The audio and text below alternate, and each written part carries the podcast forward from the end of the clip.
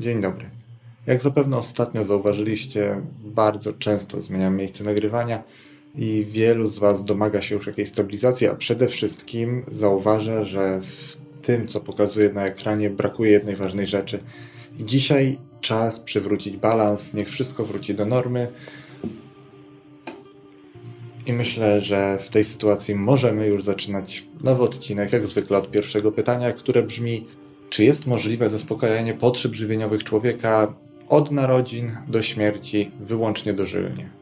Generalnie zadanie układu pokarmowego polega na tym, aby rozłożyć to, co zjadamy, do jak najprostszej postaci, a następnie przetransportować to coś do krwi, żeby to coś mogło zaopatrywać w niezbędne składniki komórki naszego ciała, a w ten sposób umożliwić im życie. I teoretycznie rzeczywiście można sporządzić taką mieszaninę białek, cukrów, różnego rodzaju tłuszczów, witamin, elektrolitów itd., którą można wprowadzać dożylnie i w ten sposób niejako ominąć ten etap, którym jest układ pokarmowy. Co więcej, takie rzeczy się robi, nie dotarłem do żadnych polskich statystyk niestety, ale obecnie w Stanach Zjednoczonych w ten sposób odżywia się około 40 000 ludzi, głównie na skutek tego, że ich układ pokarmowy działa niepoprawnie albo w ogóle nie działa. Czy teoretycznie od narodzin do śmierci można to zrobić? Jeżeli byśmy byli ultra dokładni, ultra skrupulatni, to prawdopodobnie tak, ale rzeczywistość jest dużo mniej różowa, a to dlatego, że w przypadku od 5 do 10 osób, które w ten sposób się odżywiają, dochodzi do różnego rodzaju powikłań, czasem tak ciężkich jak na przykład zapadnięcie płuca. Ponadto według różnych statystyk od 20 do 50% osób, które mają wprowadzone właśnie takie sondy, którymi dożylnie są karmione, a w zasadzie dożylnie wprowadza się substancje pokarmowe, doświadcza różnego rodzaju zakażeń, w tym również sepsy, więc bardzo niebezpieczne byłoby trzymanie czegoś takiego w żyle, jeżeli można tak się wyrazić, przez całe życie i prawdopodobnie prędzej czy później nabawilibyśmy się w ten sposób jakiejś infekcji, która przyniosłaby nam na przykład śmierć. Do tego dochodzi jeszcze inna kwestia. Otóż bardzo dużo składników, które są wchłaniane z pożywienia, występują w naszej krwi, w naszym organizmie na bardzo niewielkim poziomie i łatwo, komponując taką mieszankę proteinowo-witaminową zewnętrznie, łatwo przesadzić, dając ich albo za mało, albo za dużo i w ten sposób zaburzając funkcjonowanie rozwiniętego już organizmu, a dostrojenie tych ilości do potrzeb organizmu, który się rozwija, więc organizmu dziecka, organizmu osoby, która przechodzi przez dojrzewanie, jest praktycznie niemożliwe. Czyli koniec końców teoretycznie można, praktycznie jest to niemal na pewno niewykonalne. Czemu podczas ziewania lecą łzy? No i bardzo dobrze, że to pytanie brzmi w ten sposób, a nie na przykład dlaczego ziewamy, bo na to odpowiedzieć jednoznacznie się nie da. Co prawda robimy to wszyscy, co prawda jest to nawet zaraźliwe i można powiedzieć w pewnym sensie, że jest to zachowanie społeczne, ale naukowcy nie są zgodni, dlaczego ziewamy. Jedni mówią, że to po to, aby przygotować nasz organizm na dalszą aktywność w momencie, gdy jest zmęczony, bo dostarczają w ten sposób więcej tlenu do organizmu. Inni powiedzą, że to jest na przykład oznaka podniecenia, bo w przypadku niektórych zwierząt można takie wnioski wysunąć i okazuje się, że część naukowców przekłada takie wnioski na ludzi, ale nie o to chodzi.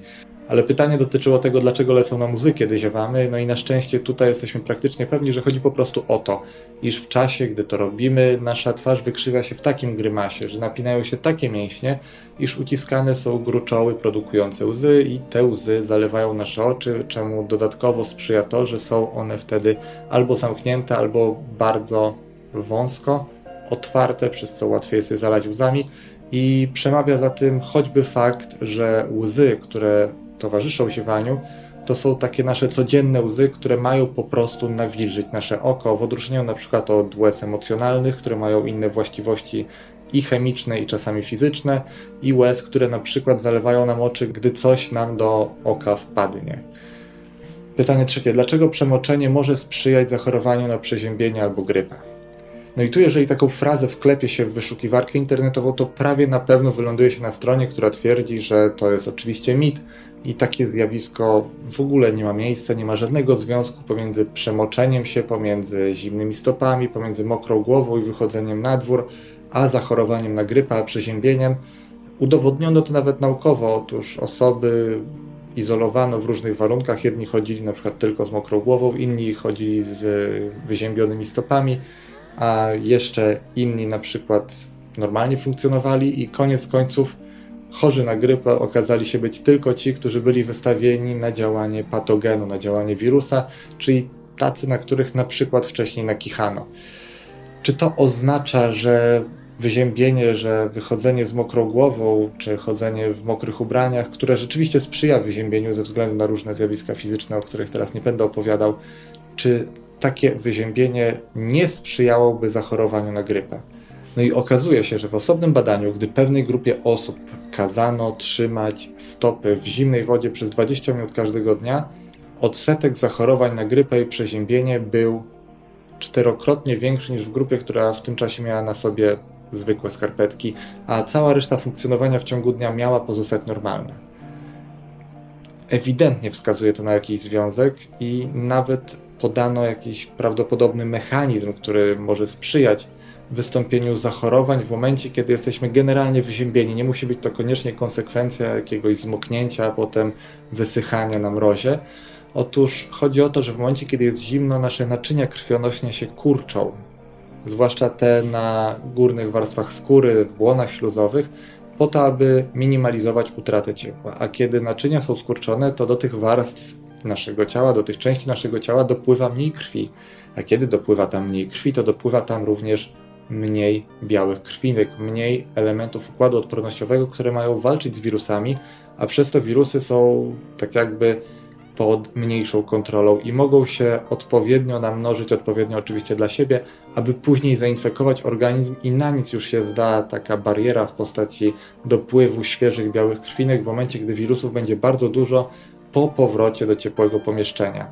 Ale błędem byłoby utożsamianie na przykład zachorowań na grypę tylko z okresem zimowym, bo w rejonach świata, gdzie zimy nie ma, ale na przykład jest pora deszczowa, która jest ciepła, również na ten moment przypada szczyt zachorowań, przypadają te wszystkie epidemie chorób zakaźnych i najprawdopodobniej głównym czynnikiem, który jest tego przyczyną, jest to, że wtedy, podobnie jak u nas w zimie, rodziny, generalnie ludzie przebywają dużo wewnątrz pomieszczeń, a więc jest większa szansa, że kiedy kichniemy, to te nasze wydzieliny trafią na podatny grunt w postaci innego przedstawiciela naszego gatunku.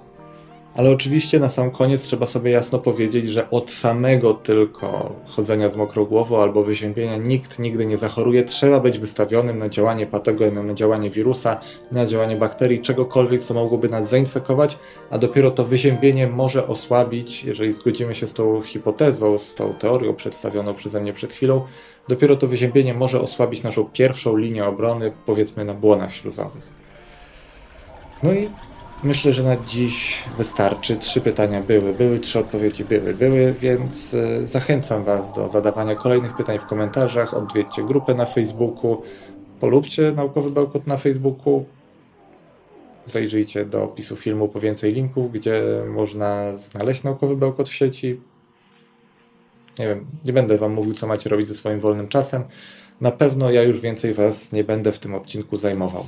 Do zobaczenia, do usłyszenia.